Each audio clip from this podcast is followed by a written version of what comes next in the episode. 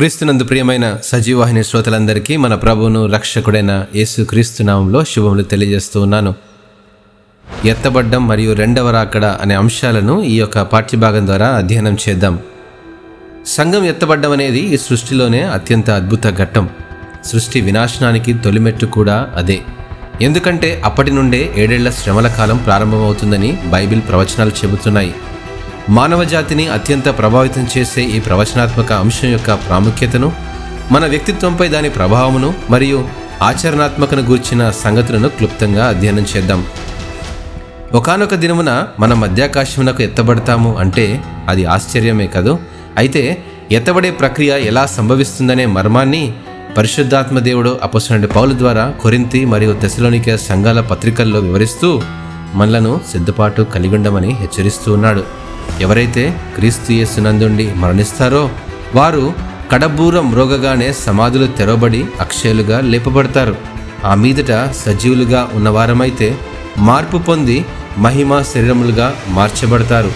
ఆ మీదట మధ్యాకాశములో మేఘారుడైన ప్రభువును ఎదుర్కొంటాము. ఇదంతా రెప్పపాటులోనే జరిగిపోతుంది. ఇదే సంఘము ఎత్తబడుట. సంఘము ఎత్తబడినది అంటే సంఘము ఇక భూమి మీద ఉండదు అని గ్రహించాలి. వాక్యముతో ఉదక స్నానము చేత పరిశుద్ధపరచబడిన నిష్కలంకమైనటిదియు నిర్దోషమైనటిదినైన సార్వత్రిక సంఘము ఆ రీతిగా భూలోకము నుండి ఎత్తబడిన తరువాత దావిదుకు చిగురైన యూదా గోత్రపు సింహము ఏడు ముద్రలను విప్పుతారు. విడవబడిన వారికి మూడున్నర ఏండ్లు శ్రమల కాలము మరియు మూడున్నర ఏండ్లు మహాశ్రమల కాలము ఉంటాయి. ఏడేండ్ల శ్రమల కాలము ముగియగానే తన స్వరక్తమిచ్చి కొనబడిన పరిశుద్ధుల పరివారముతో క్రీస్తు దిగివస్తాడు. ఇదే రెండవ రాకడ.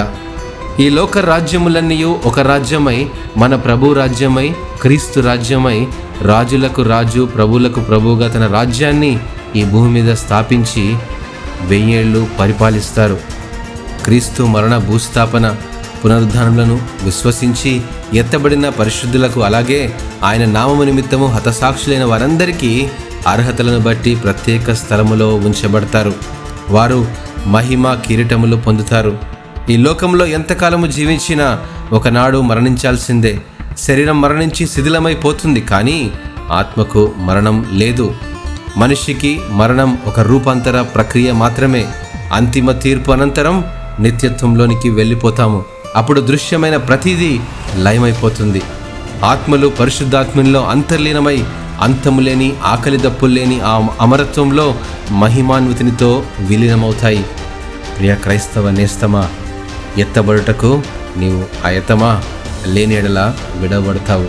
ఎత్తబడుట మహిమాన్వితం విడవబడుట బహు ఘోరమని తెలుసుకొని ఈనాడే సిద్ధపాటు కలిగడానికి ప్రయత్నం చేయండి దేవుడు మిమ్మను ఆశీర్వదించునుగాక. 아멘.